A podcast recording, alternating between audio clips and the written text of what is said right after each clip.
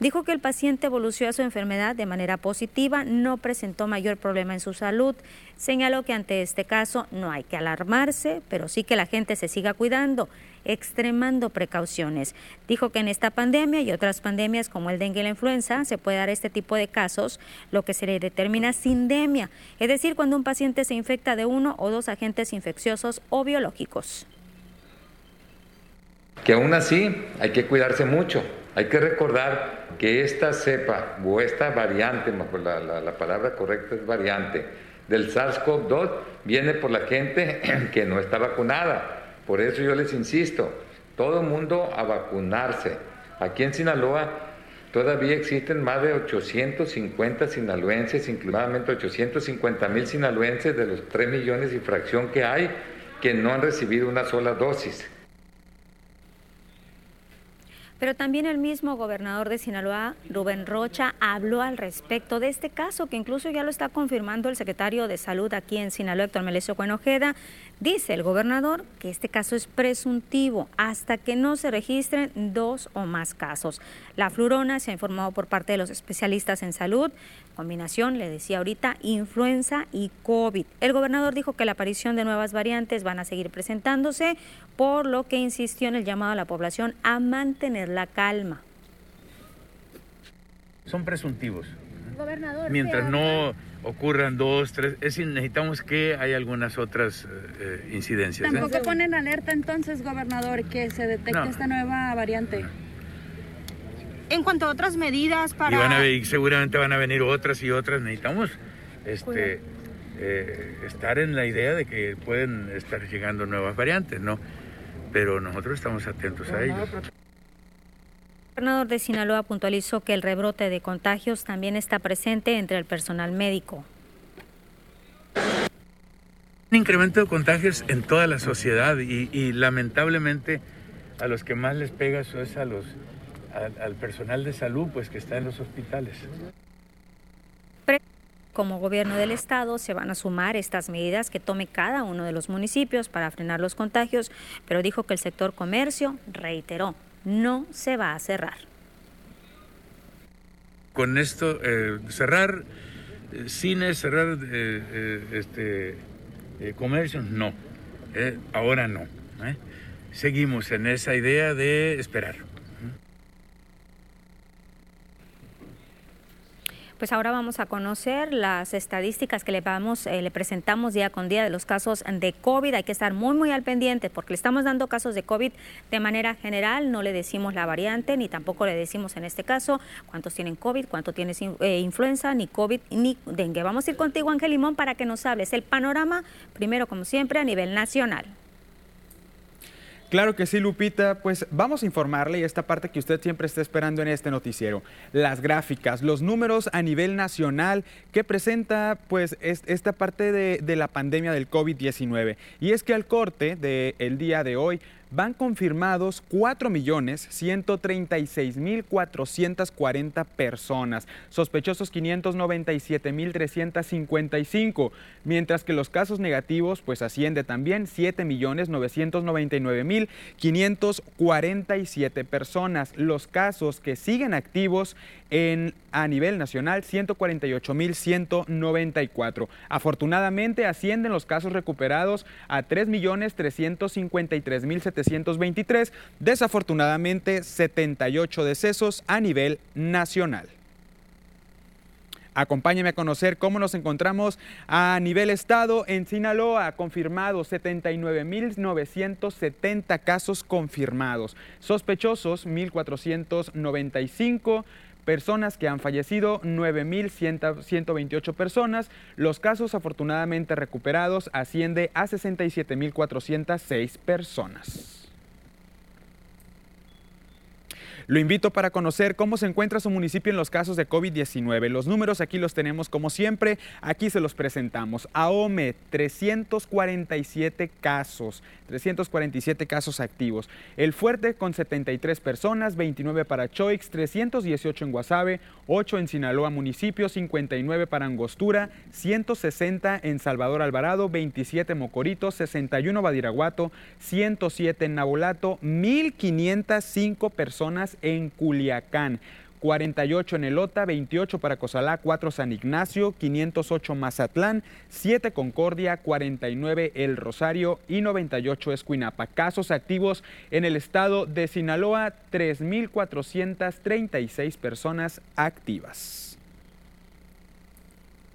Recordar que se deben de aplicar todas las medidas sanitarias. Culiacán en foco rojo. Vamos contigo, Lupita. Y no nada más Culiacán, Ángel, estamos hablando y ahorita lo mirábamos, seis municipios que están en foco rojos. Tenemos que seguir cuidándonos definitivamente, seguir aplicando todas las medidas de sanidad y más cuando están saliendo, ahorita lo decíamos, esta clase de COVID combinada con otros padecimientos. Ayer aquí en esta emisión hablábamos pues de que no todas las personas están cumpliendo con estas medidas de sanidad en los camiones urbanos. Hay una inspección, hoy por ejemplo acompañamos a inspectores de la Unidad de Vialidad de Transportes quienes nos están comentando que tienen dos semanas que mantienen un operativo permanente en los camiones urbanos en busca de que se cumplan las medidas de sanidad.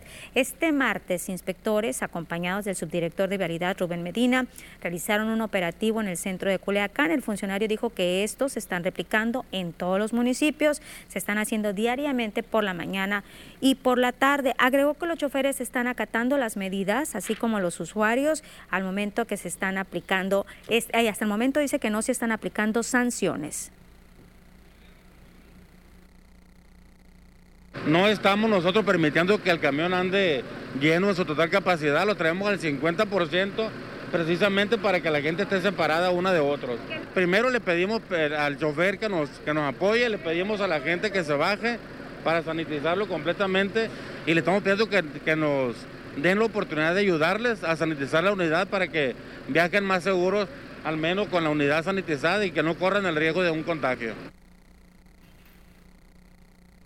Y es que él comentaba que no están aplicando hasta este momento las sanciones porque hay unas declaraciones que hacía el mismo gobernador el día de ayer referente a que no se iban a aplicar sanciones, que se está buscando es sensibilizar a la población, socializar a la población, en este caso en el tema de las medidas preventivas, de ahí que no se estén aplicando las sanciones. Sí nos comentó de un número, un teléfono que se tiene para todas las personas que quieran hacer alguna denuncia definitivamente, que lo puedan hacer, seis seis siete siete cinco ocho siete cero cero extensión veintiocho diecinueve. Y es que Ángel, ayer tú nos comentabas también que definitivamente pues no estaban cumpliéndose con todas las medidas de sanidad ahí en los camiones urbanos, había gente que estaba reportando, incluso pues están llegando a los diferentes eh, medios de comunicación algunas fotografías donde pues vemos que no se están cumpliendo todas las medidas eh, de sanidad dentro de estas unidades. Lo que también está comentando es que hasta el momento ellos no tienen algún reporte de contagios por eh, de COVID en el caso de los choferes. De cien a ciento veinte unidades están sanitizando, eh, sanitizando tan solo aquí en Culiacán. Así es, Lupita, qué importante, ¿no? Seguir aplicando las medidas de sanidad y recordar, o sea, acatar realmente las instrucciones que se dan en el transporte público, porque las aglomeraciones de personas, eh, ayer comentaban eh, algunas, algunos pasajeros, obviamente, que usan pues el transporte público, que a la gente no le interesa, que el camión se llena y mucho menos al, sof- al chofer, ¿no? Que sigue subiendo a las personas. Entonces, si no queda ya por el chofer o por autoridades, que quede por nosotros el cuidado y la aplicación de las medidas sanitarias ante el COVID diecinueve. Es que definitivamente hay fotografías, hay videos que dicen cómo van las unidades, definitivamente estamos viendo cómo eh, no se está respetando este cincuenta por ciento del número de personas que tienen o que pueden subirse a alguna unidad, y ahí nos estaba diciendo Rubén Medina, yo le preguntaba, pero bueno, ¿se está, eh, está cumpliéndose o no con estas medidas de sanidad? No hay ningún reporte hasta este momento ante las unidades, en este caso de Vialidad de Transportes, de ahí que reitero, siete siete seis seis siete siete cinco ocho siete cero cero extensión veintiocho diecinueve para que usted hable. En este mismo eh, entrevista, Ángel, se le preguntó cómo estaba la unidad de, de Vialidad de Transportes en el tema del COVID, cuántas personas se han contagiado, y es lo que nos está él comentando, que hasta dos veces al día se están sanita, eh, sanitizando las oficinas de Vialidad y Transportes en la U C E, esto ante el repunte de casos COVID que se están registrando aquí en el estado de Sinaloa. Rubén Medina, subdirector de la Unidad de Vialidad y Transportes, dijo que esta área de gobierno estatal ha detectado arriba de veinte trabajadores positivos a coronavirus. A raíz de ello han tomado varias medidas, como no tener gente dentro de las oficinas. Bueno, la estrategia es la misma, nada más les pedimos con mucho respeto a todos que la reforcemos, que no bajemos la guardia, que usemos el cubrebocas, y no por lo que ha puesto ahorita yo, quiere que no esté cumpliendo, estamos separados y se me dificulta un poco para hablar eh, con, sin cubrebocas, porque con cubrebocas no van a escuchar a nadie. Hay dos noticias, una buena y una mala. La mala es que es altamente contagioso este virus, está demostrado. No ocupamos ya ni siquiera eh, el contacto directo, sino que donde quiera lo, lo cachamos. Porque la buena noticia es que la, los resultados, eh, los efectos de este virus, de esta nueva vertiente, es que no es letal como el primero o como el beta. Y es que hay que destacar, Ángel, que el alcalde de Culiacán ahorita estaba mencionando que por estas largas filas, incluso tú también hiciste esa información, en Exacto. los laboratorios públicos y privados, pues compraron mil pruebas de detección, eh, detección, la prueba P C R, que serán destinadas a los colaboradores del ayuntamiento que requieran pues este diagnóstico positivo o negativo. Exactamente, sí, solicitó esta parte del apoyo porque prevén alguna parte de demanda, ¿no? Al ver tantas filas, tantas... Eh, personas que se están aplicando la prueba y también personas que además de que se la aplican salen negativas. Por eso la importancia de seguir aplicando las medidas sanitarias, Lupita. Ya veremos, después les informaremos de los kioscos de estas pruebas rápidas. Nos vamos a una primera pausa, no se vayan, seguimos transmitiendo en las noticias T D P Culiacán.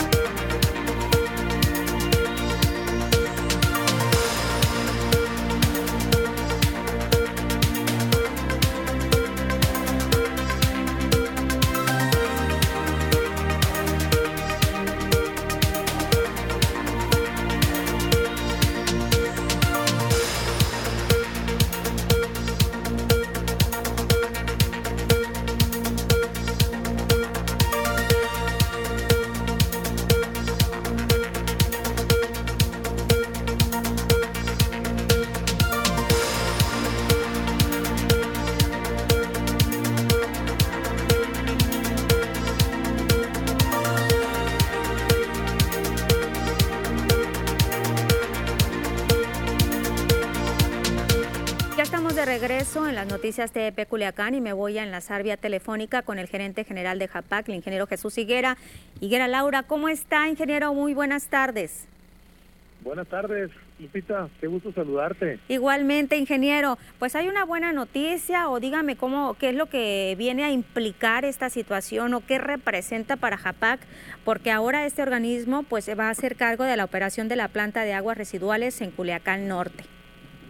Sí, mira, efectivamente es una muy buena noticia, un reto muy muy importante para nosotros como municipio, como Junta de Agua Potable, eh, porque como de la gran mayoría es sabido, este es un compromiso que se adquirió hace más de veinte años de acuerdo a las condiciones que imperaban hace más de veinte años, muy lesivo, muy una carga muy pesada para la para la Junta de Agua Potable, para el municipio, para el municipio también en el sentido de que estaban grabadas, están grabadas las participaciones federales del municipio en un momento dado, y, y en este con este paso que se va a dar se están liberando las participaciones y, y, y por consecuencia mejorarían de manera muy importante su su estatus financiero, crediticio de, del municipio. Entonces, eh, y por otro lado, en lo técnico, eh, pues es, es de reconocérsele la, la decisión que tomó el,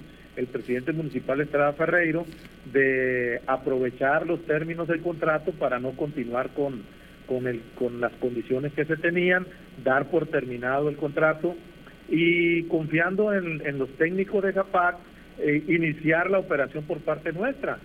Eso nos va a permitir a nosotros eh, dar mejores resultados, tener eh, el agua tratada de mejor calidad, más clara, con menos problemas de olores, que dé la posibilidad de un uso eh, secundario ya en, en, en, en el tema agrícola eh, de, la, de este volumen de agua que, que se está... que se está tratando. Entonces, ingeniero, son muchos la, la, la, los beneficios que podemos tener, independientemente de que estaríamos buscando también, con, mediante la eficiencia en la operación, tener ma, un ahorro en, en, en la inversión que se realiza. A eso mes, iba, mes. a eso iba, ingeniero, porque habla de beneficios. ¿Cuánto vendría a ahorrarse la JAPAC? Sí, mira, nosotros estamos buscando andar, eh, estarnos ahorrando de uno a dos millones de pesos mensuales de entrada. Eh, pero pero creo que teniendo mejor resultado en el agua tratada estaríamos también beneficiando mucho al medio ambiente, a, a, a, al municipio de Culiacán en ese sentido y lógicamente a todos los usuarios que, que están pagando el, el uso del agua y el saneamiento. Destaco o retomo el tema del reuso, de la reutilización de esta agua tratada en el riego agrícola que ahorita mencionaba, ingeniero. Así es, sí, porque porque el agua ya va a ser de mejor calidad, eh, ya lo probamos, ya tenemos nosotros más de dos meses eh, empatados con ellos, nuestro personal con el de ellos, operando, y ya hemos hecho algunas pruebas que nos, que nos dan certeza de que vamos a tener mejores resultados. Esto obviamente habla de una capacidad que tiene la JAPAC en equipamiento, pero también la capacidad en cuanto a la mano de obra, al personal, porque hay que destacarlo también que JAPAC ha sido reconocida en varias ocasiones por cumplir con la norma. Entonces eso viene a traducirse también en beneficios a Culiacán y ahora con esta, eh, con esta operación de esta planta de aguas residuales, la Culiacán Norte, que ya nos decía ahorita el ingeniero Jesús Higuera, pues que tiene ya veinte años eh, con una empresa privada, para no decir nombres, ingeniero, que pues a duras penas estaba cumpliendo con el objetivo. Sí, esta, o sea, se tenía más de veinte años, efectivamente, eh, con ellos se hicieron muchos muchas gestiones, se llegó incluso a, en, en los tribunales hasta la Suprema Corte de Justicia de la Nación, los perdimos todos, eh, JAPAC, las diferentes las anteriores administraciones se perdieron. Por eso es muy importante la decisión que toma el presidente municipal eh, una vez que legalmente se le permite esto y que y le agradecemos que confíe en los técnicos de JAPAC, como tú muy bien lo dices, de que la experiencia que tienen de estar operando alrededor de veinte plantas tratadoras en el municipio, una más en la ciudad de Culiacán, que está al, abajo del dique La Primavera, la de Costa Rica, la del Dorado, por decir, la de Quilá, por decir las más importantes del municipio. Con esa experiencia, los técnicos asumimos el, asum, se asume el reto de operarla directamente y con el compromiso de dar mejores resultados. Claro que estamos ciertos, estamos, estamos eh, conscientes de que estamos recibiendo una infraestructura con veinte años de antigüedad, que no fue operada por nosotros. Así que es. El mantenimiento probablemente no haya sido el óptimo, pero aún así eh, le vamos a entrar y asumimos el reto eh, con, conscientes de que y seguros de que, de que podremos dar mejores resultados. Ingeniero, ¿esto sería a partir de ya que, que la JAPAC se hace responsable de la operación, el tratamiento también de esta planta? Sí, el, el sábado de esta semana, el quince, eh, ya nuestros técnicos que están ahí ya hace dos meses se quedan, se quedan trabajando, salen los de la empresa Taxa y el lunes se hace la firma ya del, del acta de, de finiquito de entrega-recepción. Ahí nosotros también ya hemos hecho un levantamiento de todas las observaciones que se van a hacer y de acuerdo al contrato ellos nos dejan una fianza que va a responder por algunas situaciones que no se pudieran cumplir en el término de un año. Pues le agradecemos mucho, ingeniero, que nos haya tomado la llamada y pues ya nos estará usted dando a conocer los avances que se tengan y sobre todo cómo se va beneficiando el municipio y también la población con esta operación de la planta de aguas residuales Culiacán Norte. Pues muchas gracias, Lupita, a ti, a la empresa que nos da la oportunidad de comunicarlo con su auditorio para que estemos informados todos de lo que está sucediendo en este caso. Gracias, ingeniero Jesús Higuera, bonita tarde.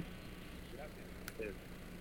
Pues ahí está Ángel, en una situación que ya teníamos, ya eh, estaba diciendo el ingeniero, veinte años de una empresa, una empresa privada que estaba pues con la operación responsable de esta operación de aguas residuales Culiacán Norte y ahora se va a hacer agua de mejor calidad. Nos vamos a ir a una pausa, regresamos a las noticias, las noticias T D P Culiacán.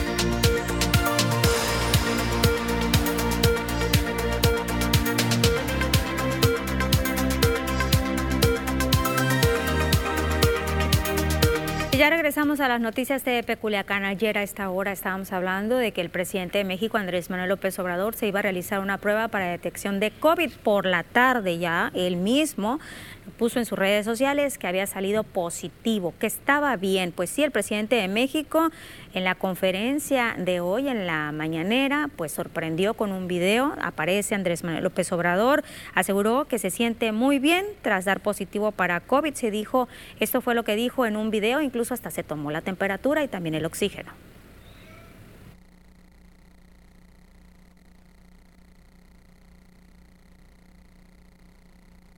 Esta es una variante que no tiene eh, el nivel, el grado de peligro que la variante Delta, y lo estoy experimentando. Miren, me voy a medir la temperatura.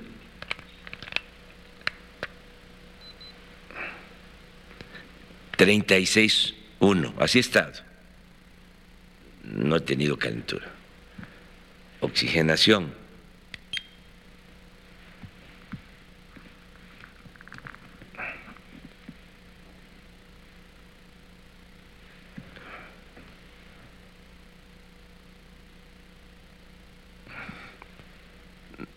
noventa y seis. ¿Qué es lo que tengo? Ardor en la garganta, es como una gripa con ronquera, un poquito de dolor de cuerpo al principio. Eh, estoy tomando paracetamol y me siento bastante bien. Entonces, creo que afortunadamente no vamos a necesitar hospitalizarnos, ni eh, vamos a sufrir con pérdidas de vidas humanas. Y también usted recordará que, hablando del presidente Andrés Manuel López Obrador, que tenía planeado visitar aquí a Sinaloa el próximo quince de enero, específicamente la zona sur para la supervisión de las presas, la Picachos y la Santa María. Obviamente, con esto ya del COVID positivo, pues esta gira se va a posponer. La visita del presidente de México aquí a Sinaloa se pospone hasta que pues se dé el mandatario eh, negativo, así lo dijo el gobernador Rubén Rocha Moya. Expresó que solo habrá un cambio de fecha, ya que se mantiene la agenda diseñada para el encuentro aquí en Sinaloa. Eh, nomás está pospuesta, ¿eh? Yo espero que sea en cuanto se eh, se dé, dé negativo el, el digo, sí dé negativo el presidente, de, ya se retome la, la, la visita. ¿La visita se retomaría donde mismo? Para sí, donde mismo. Y hay mucha saturación, hablando de las pruebas de detección, pues la gente quiere saber, quiere descartar que tenga un contagio por COVID. Hoy habló Hugo López-Gatell de esto, el subsecretario de Promoción de la Salud en México, pidió a las personas que han estado en contacto con un positivo que no se hagan pruebas, limitarse al aislamiento si no tiene síntomas visibles de la enfermedad. Qué difícil, cada persona pues obviamente que queremos ya descartar. Contrastado con la Organización Mundial de la Salud, que sigue recomendando a los contactos contactos estrechos con positivos que se realicen una prueba, que se mantengan en cuarentena, pues López-Gatell insistió en que países como Estados Unidos ya no es necesario que una persona haya estado con un contagiado, que haya estado con, un, con una persona que salió positivo, pues se haga una prueba. López-Gatell criticó a quienes se aprovechan de la situación de la pandemia, ofertan insumos y pruebas, incluso, incluso muchos de estos a muy altos costos. Pero desafortunadamente esto a veces invita, no solo en esta epidemia, lo hemos visto en muchas otras, al lucro, al oportunismo comercial y otro tipo de oportunismos. Definitivamente no es correcto poner en venta un producto que es de utilidad social. No tenemos por qué venderlo, por qué tratar de aprovechar para hacer negocio. Y ayer lo comentaba, más o menos los precios de estas pruebas, la P C R de novecientos cincuenta aproximadamente hasta casi dos mil pesos en estos laboratorios privados. Vamos contigo, Ángel, porque si usted tiene COVID y es derechohabiente del I M S S, ya aquí le vamos a presentar información que a usted le interesa. Por supuesto, Lupita, como todas las personas que somos colaboradoras de alguna empresa, tenemos derecho si estamos contagiados, ¿no?, de alguna enfermedad, y obviamente ahorita en esta etapa del COVID diecinueve también es válido. Pues el director general del Instituto Mexicano del Seguro Social, Soy Robledo, da a conocer el relanzamiento del permiso COVID diecinueve que ya está disponible para personas que hayan contraído esta enfermedad. Soy Robledo recordó que en marzo del dos mil veinte implementaron un mecanismo para proteger a las y los derechohabientes y reducir el riesgo de contagios, así como romper cadenas de transmisión. Uno de esos mecanismos fue el permiso COVID tres punto cero, que hoy dan a conocer con trámites muchos más sencillos. Con mayor facilidad la enfermedad, se brindaron opciones mediante un cuestionario de síntomas en línea, con la prueba rápida en los módulos de atención respiratoria del Seguro Social, los MARS, o los resultados de algún otro laboratorio con el que se tuviera convenio. Zoe Robledo dijo que el treinta y uno de diciembre del dos mil veintiuno ya se han otorgado más de veinte mil permisos COVID, equivalentes a trescientos cincuenta y dos millones de pesos en subsidios. Dijo que ahora el permiso COVID tres punto cero es más, es más flexible, la prueba respiratoria no es condicionante y se requiere otros datos, eh, como la clave interbancaria, y posteriormente mandar el permiso al centro laboral para justificar la asistencia. La duración de este permiso COVID para quienes lo solicitan es de hasta por siete días para derechohabientes con síntomas y de cinco días para las personas asintomáticas que cuentan con prueba positiva. ¿Cómo hay que tramitarlo? Primero, ingresando a la página I M S S punto gov punto M X diagonal COVID diecinueve diagonal permiso, o a la aplicación I M S S digital y dar clic en ingresar permiso COVID diecinueve. Segundo, capturar la CURP, el código postal, y dar clic en iniciar. Y en tercer lugar, responder los cuestionarios sobre síntomas, vacunación y padecimientos preexistentes.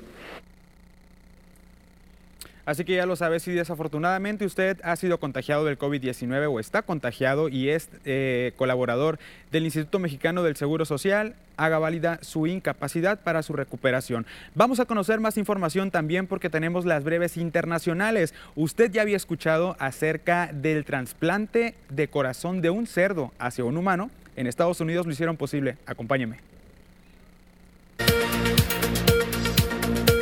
Cirujanos estadounidenses trasplantan corazón de cerdo a paciente humano. Los médicos del Centro Médico de la Universidad de Maryland dicen que el trasplante demostró que un corazón de animal modificado genéticamente puede funcionar en el cuerpo humano sin un rechazo inmediato.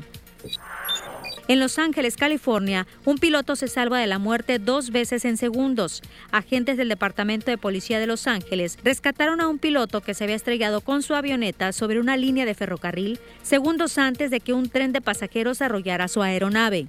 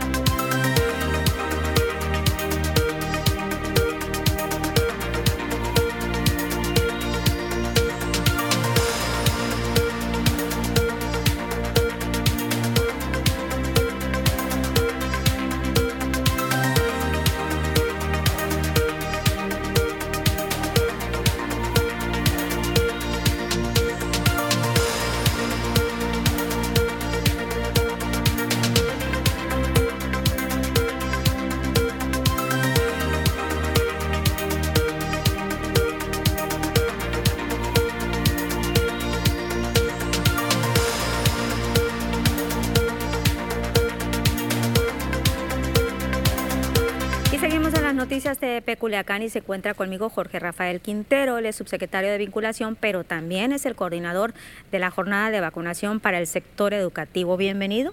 Muchas gracias, Lupita. Gracias por abrirnos el espacio. Pues prácticamente ya está todo listo, Jorge, para la aplicación de la vacuna a los docentes. Ya llegaron las vacunas aquí en la entidad y pues ya los, los maestros eh, prácticamente se puede decir que ya saben lo que tienen que hacer en cuanto al registro. Es correcto, eh, ya tenemos aquí, eh, ayer nos llegaron las setenta y siete mil doscientas ochenta dosis uh-huh. que esperábamos de la vacuna, la Moderna, para el sector educativo. Y bueno, nosotros como CEPIC ya estamos listos con toda la logística que hemos eh, ya implementado para, para la organización. Eh, tenemos distribuidos en siete municipios, diez uh-huh. centros de vacunación y pues nos encontramos eh, esperando nada más el arranque de la jornada. Que es mañana, ¿no? Mañana al viernes. Del doce catorce al quince de enero, ¿los municipios los, los trae la mano? catorce. Es del, al, doce, del doce al catorce. Al catorce, viernes catorce. Ah, perfecto. Para sí, ahí está la aclaración, porque sí se había días. manejado quince hasta el quince, pero es del doce al catorce. Es correcto. Eh, se había manejado, pero ya quedó de manera definitiva del doce al catorce eh, la jornada de vacunación. ¿Y en qué municipios van a, van a aplicar? Bueno, mira, los municipios tenemos eh, los municipios de Ahome, uh-huh. eh, El Fuerte, Salvador Alvarado, Culiacán, Elota, Mazatlán y Escuinapa van a ser sedes uh-huh. ¿no? de, de, de los centros de vacunación. En Ahome tenemos instalado uno en Ciudad Universitaria, en El Fuerte, que es donde va a acudir a votar, oh, a, a, ¿A, vacunarse? a vacunarse la gente de Choice. También está uno en el Auditorio Municipal. También tenemos uno para Salvador Alvarado. Uh-huh. Y ese ahí en ese centro de vacunación va a acudir Guasave, Angostura, Mocorito, Sinaloa. Ahí tenemos dos centros de vacunación, eh, U A S, Preparatoria U A S y Centro de Convenciones. Uh-huh. En el caso de Culiacán, ahí acuden Navolato y Badiraguato. Y aquí tenemos dos centros de vacunación, el de, en el Centro de Alto Rendimiento María del Rosario Espinosa y en la Novena Zona Militar. Este, estarán los de Culiacán. Para Mazatlán, en donde acude Concordia, eh, estamos dos centros de, de vacunación, uno en el Centro de Convenciones y otro en el Polideportivo de la U A S. Por último, en Rosario, que uh-huh. es sede, ahí acude Escuinapa a, a, a vacunarse y ahí estará ubicado el centro de vacunación en la cancha de Telmex. Jorge, son, son pocos días para tantos maestros. ¿Va a haber un horario especial o son los mismos horarios que se han manejado en los macrocentros de vacunación en, para los otros sectores? Tenemos un, un horario eh, de una jornada que va a arrancar a las ocho de la mañana eh, uh-huh. y va a terminar a las cinco, ¿no? En algunos casos, eh, que son regiones eh, que consideramos y tenemos toda una proyección estadística de cuántos esperamos eh, ahí, Eh, para que se vacunen según sea el municipio, sí tenemos ahí destinado un día uh-huh. eh, o dos, eh, que es el caso, por ejemplo, de, de El Fuerte. Eh, ahí tenemos destinados dos días. También en el caso de Elota y Escuinapa son dos días donde... En el resto tenemos tres días para uh-huh. vacunarse y esperamos una, una jornada que finalmente pueda... Eh, presentarse tranquila. Tenemos toda una organización, como te comentaba, ya lista. Eh, el, el maestro en este momento mm, ya descargó su invitación. Expediente médico y su invitación, y esa ya le tiene claridad hacia dónde eh, le toca vacunarse y en qué horario. Porque en el caso de algún docente que no haya hecho esto, descargar esta invitación o el expediente, ¿a dónde tienen que ingresar? Bueno, en el caso de un docente que no haya podido descargar por alguna razón, bueno, nosotros tenemos un tratamiento, obviamente, y vamos a tratar de, de, de considerar según sea el problema, pero ya sería en el centro de vacunación. Okay. Eh, toda persona que no haya podido, por alguna razón, eh, tener su, su expediente, entendemos nosotros que en este momento mmm, lo, no lo hizo porque a lo mejor se vacunó, vacunó por otro esquema. Pues nosotros eh, consideramos que esta jornada es, es diferente a la anterior por el hecho de que ya ha transcurrido pues un tiempo en el cual mucha gente ya tomó por alguna razón, algún otro esquema de vacunación, puede ser la edad, ¿no? Así es. Y eso nos va a permitir a nosotros tener todavía una mayor cobertura para atender estos casos. Pues a partir de mañana, del doce al catorce de enero, pues algo que estaban ya muy deseosos los maestros, y más ahora porque se ha escuchado la confianza que tienen en la aplicación de que va a ser Moderna la vacuna que se les va a poner. Sí, esta, esta vacuna efectivamente ha generado una confianza en, en, en el sector y, y por lo tanto también un interés, ¿no?, por muchos reg- por regresar a vacunarse en el esquema de, de dentro del personal ejecutivo, pues agradece, educativo. Agradecemos mucho, gracias, Jorge, Lupita, que ha estado aquí con nosotros, y sobre todo pues que venga a hacer esta invitación a los maestros para que acudan a partir de mañana y hasta el catorce a vacunarse. Ya nos estarán comentando el desarrollo de esta vacunación, la Moderna, a los docentes. Gracias, claro, Jorge. Sí. Y yo le invito, mire, a ver más información, porque el día de hoy Muchísimas fue una gracias. entrega, una entrega de patrullas. Estamos hablando de cuarenta y tres patrullas para la Guardia Nacional. Ahí se les hace asignan estas nuevas tareas al vigilar las carreteras federales, los puertos marítimos y aeropuertos. El gobernador Rubén Rocha encabezó el evento en el que hizo esta entrega de las unidades con las que se van a reforzar las acciones de seguridad en el estado. Y es que aquí en Sinaloa estamos hablando de más de trescientos elementos de la Guardia Nacional, por lo que se pretende dejar una corporación consolidada. Ya seis años de que entrara en vigor las reformas al Código Penal del Estado para tipificar como delito grave y castigar a quien espíe o proporciona información de los servidores públicas de las instituciones de seguridad pública, en Sinaloa se judicializó por primera vez a una persona por halconeo. Cristóbal Castañeda, el secretario de Seguridad Pública aquí en el estado, explicó que esta persona se ubicó a las afueras de las instalaciones del cuartel militar aquí en Culiacán con material que es utilizado para vigilancia. Fue un hecho que se pudo comprobar, se pudo judicializar, y qué bueno que sentamos un precedente a nivel estatal sobre el particular. Porque estaba, porque estaba en una instalación abandonada, con binoculares, con los teléfonos y apuntando directamente en la pared estaban la, las cuántos vehículos entraban, cuántos este, eh, vehículos salían. Había una serie de elementos que, que era más que evidente la actividad que estaba.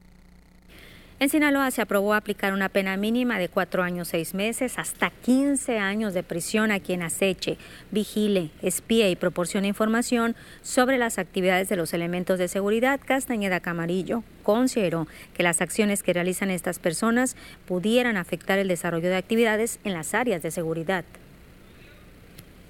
Pues obviamente pues, obviamente no, nos restringen la, las actividades que realizamos, y obviamente pues estamos atendiendo el tema en coordinación con las Fuerzas Armadas y la Guardia Nacional, ¿no?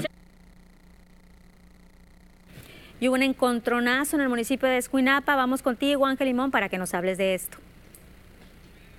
Así es, Lupita, este tema de seguridad que a todos nos impacta de alguna manera, ¿no? Pues este accidente fatal que ocurrió en el municipio de Escuinapa dejó cuatro personas muertas y un lesionado. Este encontronazo al sur de Escuinapa, pues los hechos se registraron a tempranas horas de este martes. La zona conocida como La Muralla, en las cercanías de la sindicatura de Palmillas. Las unidades involucradas son un Volkswagen blanco, color eh, blanco, modelo reciente, con placas del estado de Sonora, y un camión con caja refrigerada, propiedad de una Eh, compañía lechera.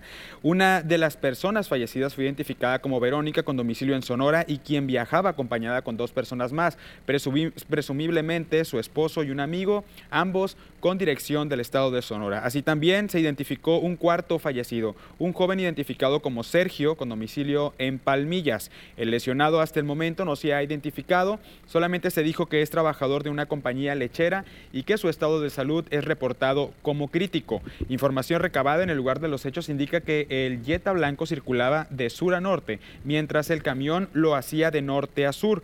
Fue al llegar a la zona de La Muralla, donde presumiblemente una de las unidades invadió carril contrario, terminando por impactarse de frente.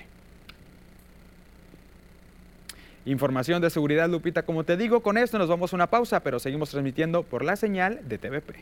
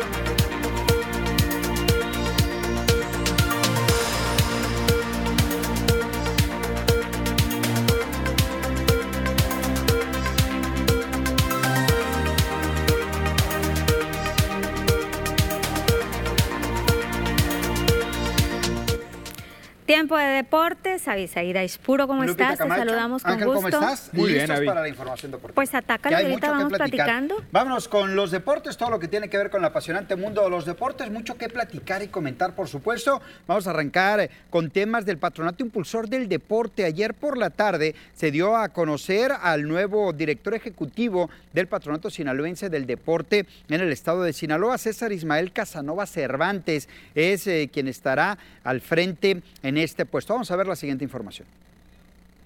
En el marco de la primera Asamblea Ordinaria dos mil veintidós del P I T S, el Consejo Directivo por unanimidad nombró a César Ismael Casanova Cervantes como nuevo director ejecutivo del Patronato Impulsor del Deporte Sinaloense. David Eduardo Vargas, presidente del Consejo, le dio el nombramiento oficial al licenciado Casanova Cervantes para asumir su nuevo reto en el P I T S. César Ismael Casanova Cervantes es licenciado en Contaduría Pública y Maestría en Finanzas, egresado de la Universidad Autónoma de Sinaloa y cuenta con cuarenta años de edad.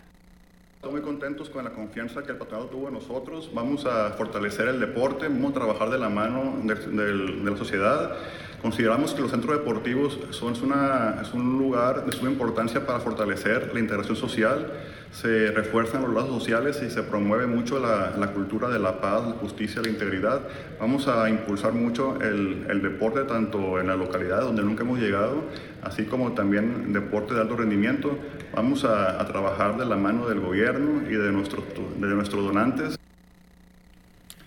Vámonos con más detalles de la información deportiva, a platicar de la ciclista Yareli Salazar, Yareli Salazar, quien eh, formó parte del equipo mexicano en los pasados Juegos Olímpicos de Tokio veinte veinte y donde pues su participación fue regular, tomando en cuenta que era la primera vez que participaba en Olímpicos, podemos decir que es destacado. La nota es la siguiente: va a integrarse un grupo alemán eh, con campeonas olímpicas, campeonas mundiales, para integrarse, ¿a dónde creen? A la Tour de Francia, el torneo de ruta más importante del mundo. ¿Qué dice al respecto la culichi Yareli Salazar? La escuchamos. Muy feliz de poder platicarles un poco sobre mi temporada. Actualmente acabo de firmar con un equipo muy importante a nivel mundial, se llama Ceratisit W N T. Firmé por dos años, dos mil veintidós y dos mil veintitrés. Donde el equipo lo integran las actuales campeonas olímpicas de persecución por equipos, campeona del mundo a la prueba de Omnium, campeona del mundo de Scratch, también una campeona del mundo de Madison, una de las dos corredoras, y también mundial, eh, campeonas del mundo de ruta. Entonces el equipo está súper fuerte, somos varias campeonas nacionales, entonces estamos rankeadas entre las mejores del mundo en ruta. Bien merecido para Yareli Salazar, por supuesto, el, el estar integrada en este equipo, ya de talla internacional, por supuesto, y mirando a lo que es la Tour de Francia, uno de los torneos más importantes que existe en el mundo. Cambiando el tema, el próximo catorce de enero se, será o seremos testigos del regreso de las artes marciales mixtas a Culiacán con el Sinaloa Fight League, cartelera que contará con un total de ocho peleas y un Grand Prix, en donde cuatro peleadores profesionales estarán buscando convertirse en campeón en las ciento cuarenta y cinco libras. Vamos a escuchar a parte de la organización de este evento que tendrá lugar, insisto, en Culiacán el próximo catorce de enero. Es un evento de ocho peleas, tenemos eh, por estelares un, un Grand Prix, el, el Grand Prix son cuatro peleadores en unas semifinales, los dos ganadores de las semifinales van a pasar a una final buscando el cinturón de las ciento cuarenta y cinco libras. La estelar es Ángel Diablo Pérez contra Checo Estrella. Y en la coestelar, que también es parte del Grand Prix, es eh, Manny Reina contra Francisco Magallón.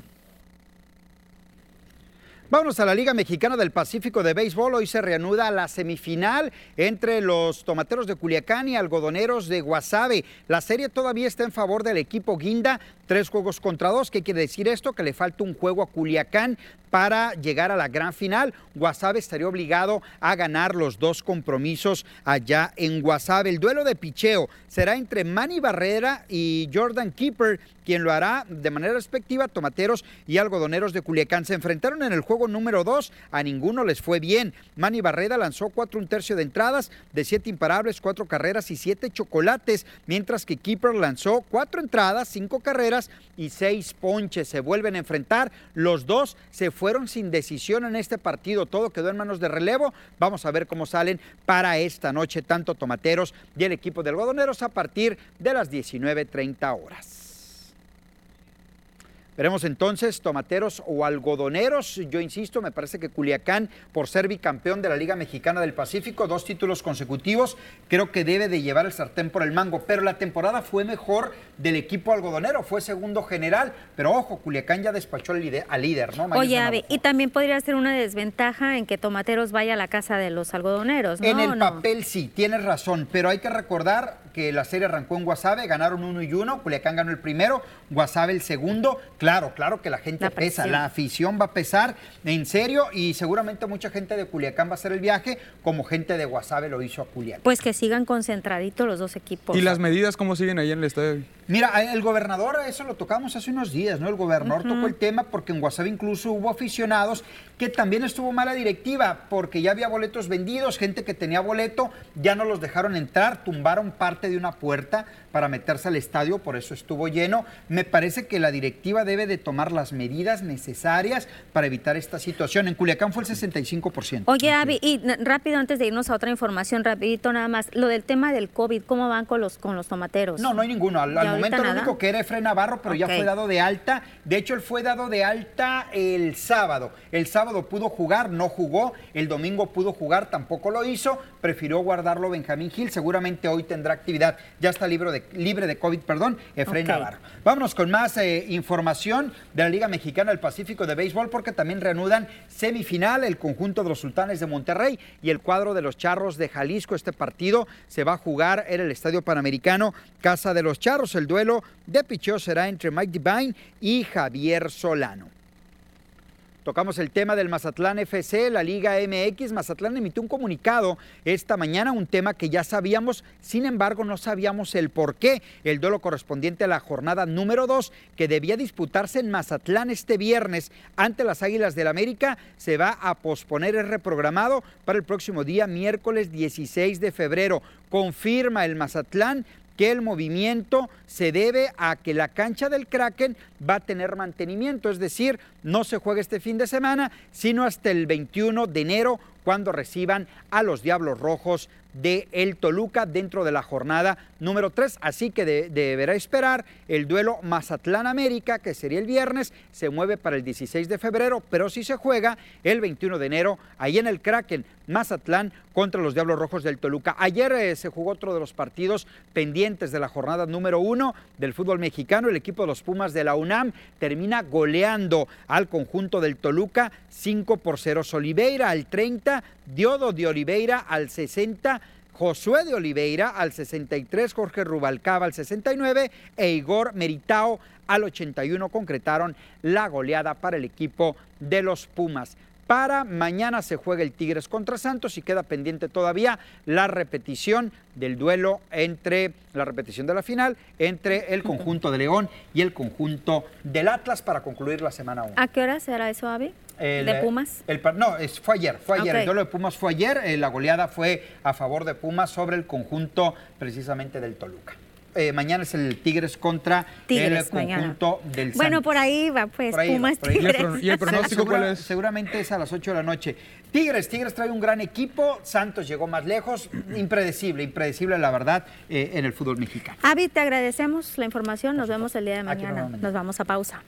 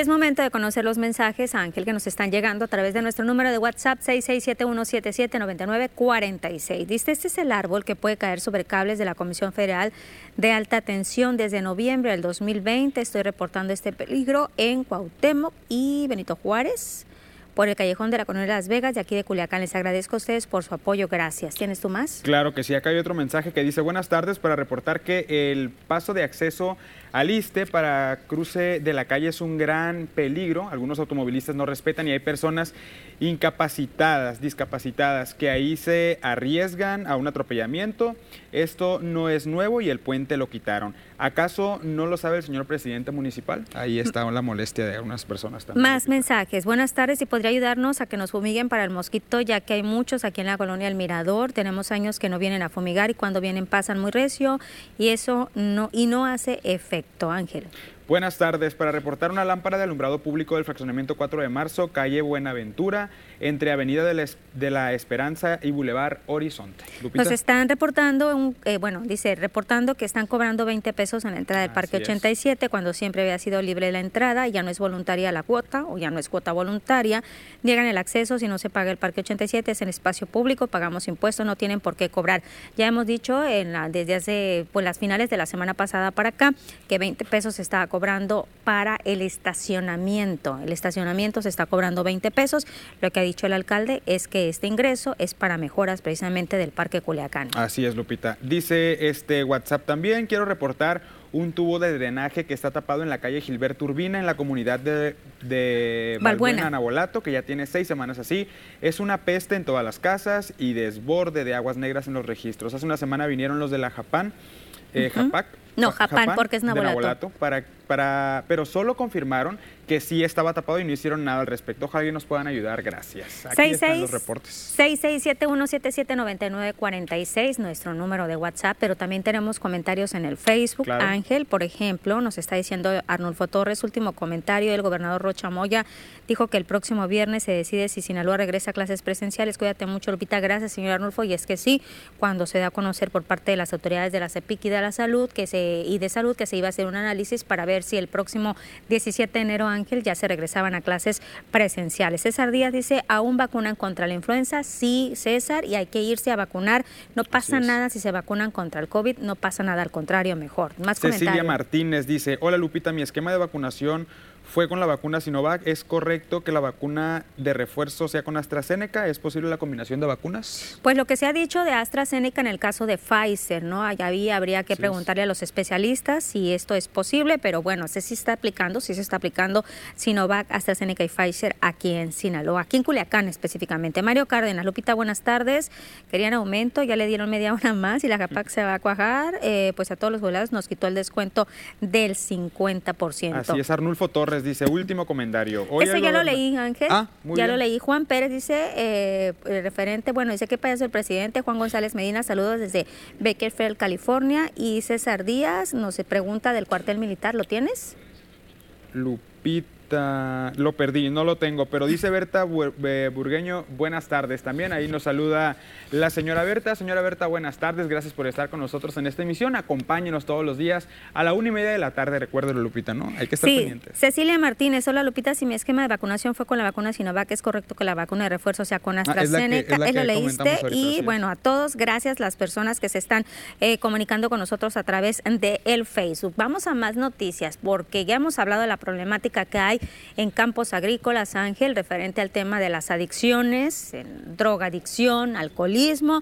Pues promotores de la Dirección de Programas Preventivos de la Secretaría de Seguridad Pública acudieron al campo agrícola La Esperanza, también en Nabolato, para brindar una charla con relación al tema de adicciones. Cerca de cincuenta personas recibieron información relevante. Carmen Recio, ella es promotora preventiva, dio a conocer los peligros del uso de sustancias adictivas como el alcohol. Además hizo hincapié en que esta práctica puede propiciar conductas violentas. Insistió a la población que puede denunciar al nueve once o al cero ochenta y nueve. La recomendación en general es que cualquier cosa, que antes de, de consumir cualquier cosa, que ellos sepan las consecuencias que puede contraer el consumir sustancias que van a, a hacerlos reaccionar de tal manera eh, lo, los efectos que produce una droga cuando entra a tu cuerpo. Ángel. Así es, Lupita. También hay más información eh, del penal, de, de esos centros de retención para las personas que cometieron algún delito. Y es que eh, dentro de estos penales aquí en el estado de Sinaloa se va a seguir permitiendo que los reos reciban visitas de sus familiares. Cristóbal Castañeda Camarillo, quien es secretario de Seguridad Pública, señaló que con motivo del incremento de los contagios de COVID diecinueve en el estado, el sistema penitenciario eh, pues tiene, tomó este acuerdo para permitir el ingreso, pero solamente del cincuenta por ciento de las visitas a los reos. Dijo que hasta este día no se han reportado contagios en el interior de los centros penitenciarios, por lo que se mantienen alertas para lo que se pueda presentar algún contagiado de COVID diecinueve. Entonces, ¿no se suspenden por el momento estas visitas? Las visitas no, estamos restringiendo la cantidad de gente por la sana distancia, es decir, si una persona lleva cuatro, pues únicamente pasan dos. Esas son las medidas que se han implementado hasta el momento. No ha habido una razón para suspender de plano las visitas, no se ha detectado aún ningún caso en el interior del centro penitenciario. Y en términos generales, la información que nos ha proporcionado Salud es que sí ha habido una, una, una serie de contagios, pero afortunadamente la mayoría no ha requerido la hospitalización. Ahí está la información, Lupita, y también invitarlos para que nos sigan a través de la señal de T V P. Por el momento vamos a una pausa, pero quédese con nosotros porque hay más información.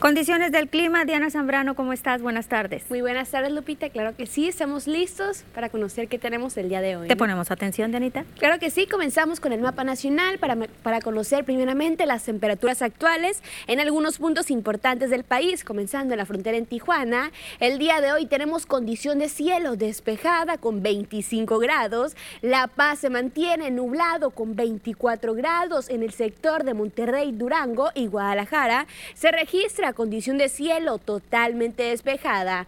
En el sector de Ciudad de México tenemos condición de cielo mayormente nublada, al igual que en Acapulco, pero con temperatura que llega hasta los treinta grados. Pasamos a conocer las temperaturas actuales ahora en nuestro estado, en Sinaloa, comenzando en la capital, en Culiacán. El día de hoy tenemos condición de cielo que se mantiene nublada, con máxima agradable que llega hasta los veintisiete grados. Precipitaciones, ojo, al cero por ciento, no tenemos nada de probabilidad de lluvia, la humedad al cuarenta y seis por ciento. En la noche se registran diecisiete grados.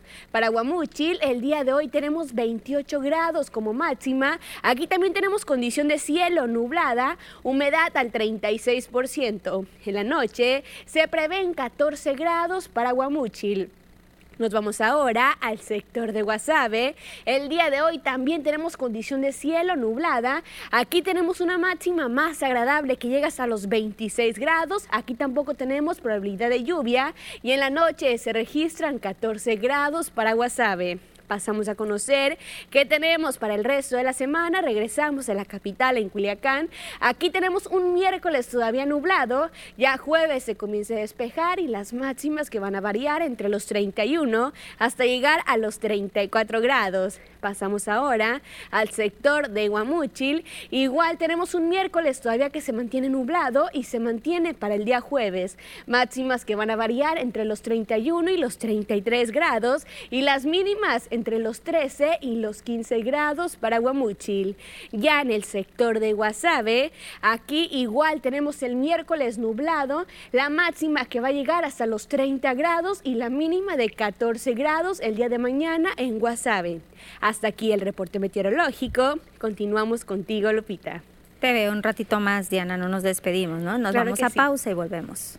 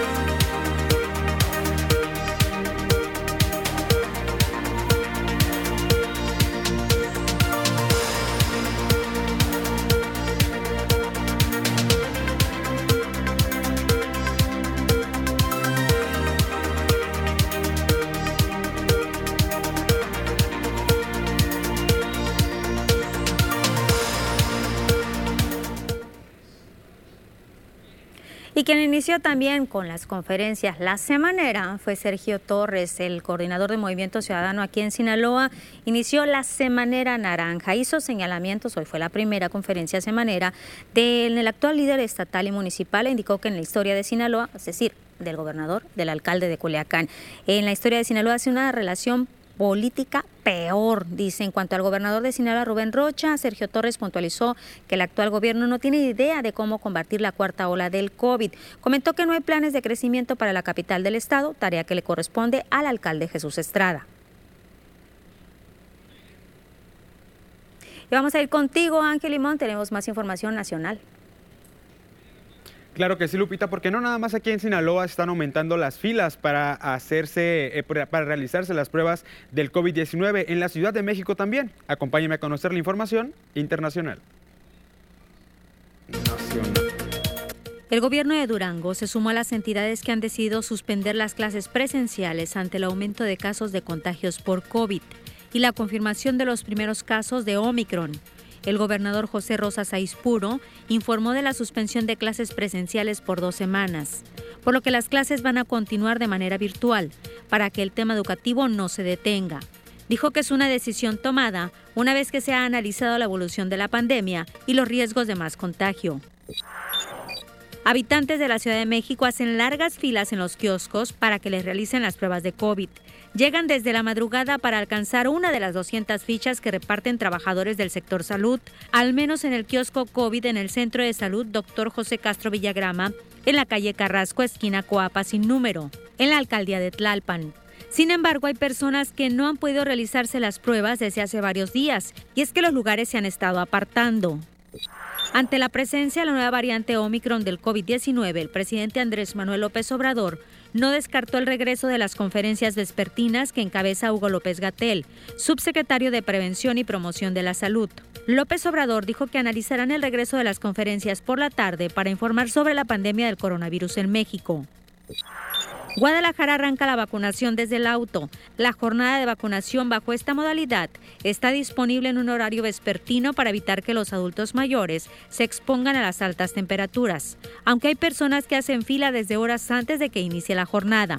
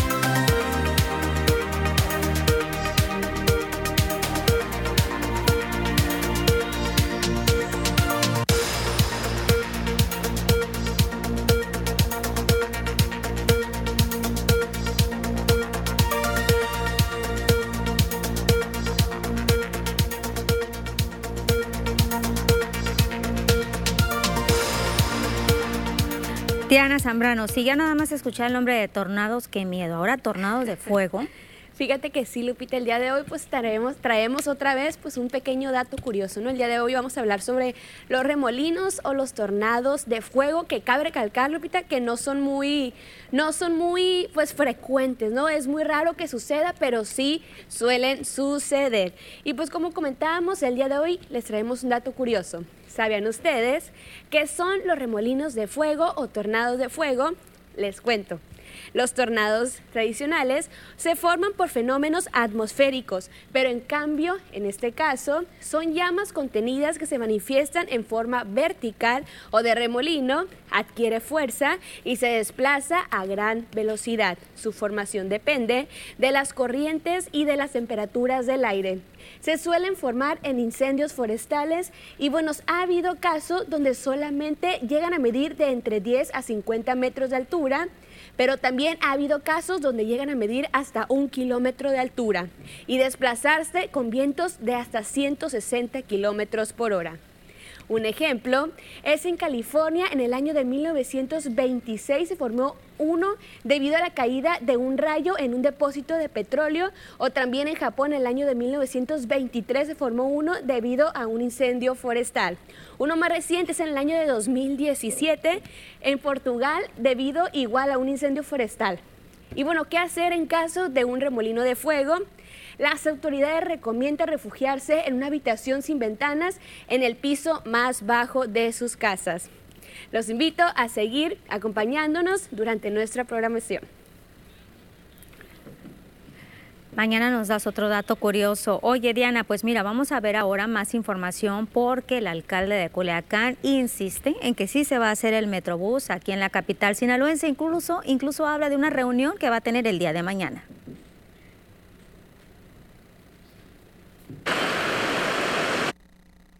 Hace mucho les dije que se iba a hacer, y sí se va a hacer.